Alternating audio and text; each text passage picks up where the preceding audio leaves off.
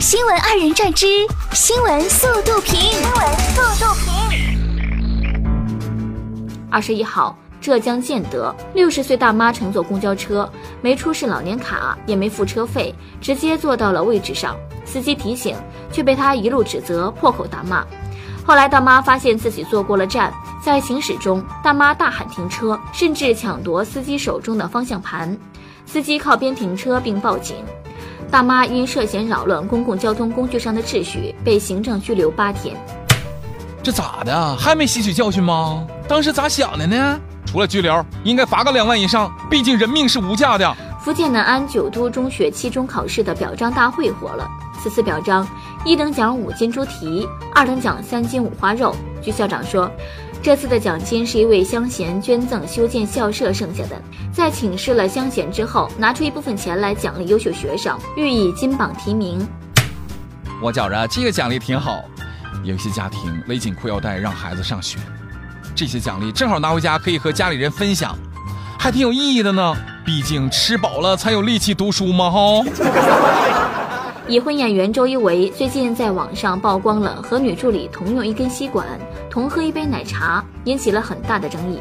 而在最近，周一围回应了为什么要和女助理同用一根吸管，他表示，因为拍摄条件艰苦，很多东西就没注意那么多。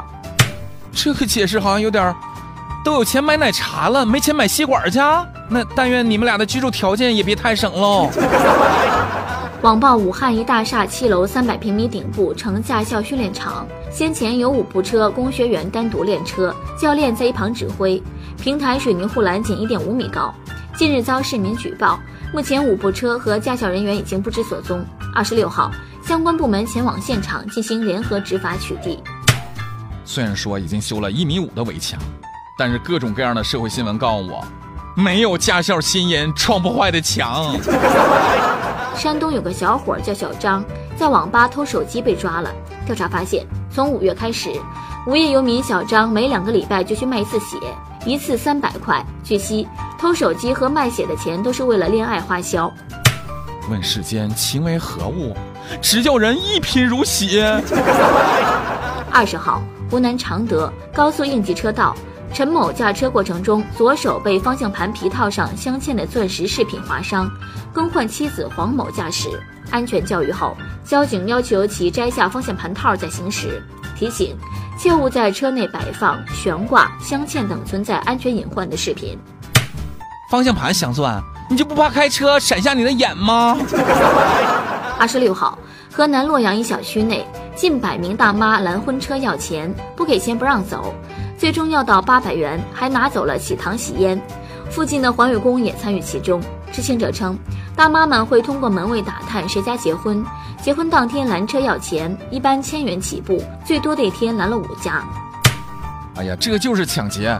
不要说什么想蹭喜气了，好吗？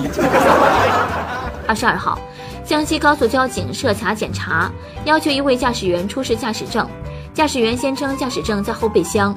后称没带驾驶证、身份证，不记得身份证号码，家里也没人。经查，驾驶员未取得机动车驾驶证，最终男子被处罚一千元，拘留七天。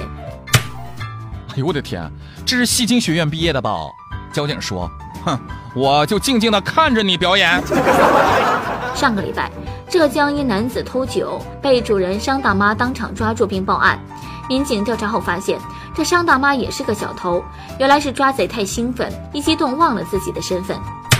正义的小火苗熊熊燃烧，点燃了别人，也照亮了自己个儿。日前，今年二十五岁的印度新郎巴达尔在前往婚礼途中，惨遭枪手击中肩膀，他到附近医院做了简单处理，便火速赶去礼堂完成结婚仪式，然后才回医院动手术取出了子弹。我天儿，就算中弹还是得先娶老婆。这是史上最硬核的婚礼，没有之一。新郎估计心里是这么想的：呃，反正射进我体内的子弹不会跑，但是新娘会跟人跑啊。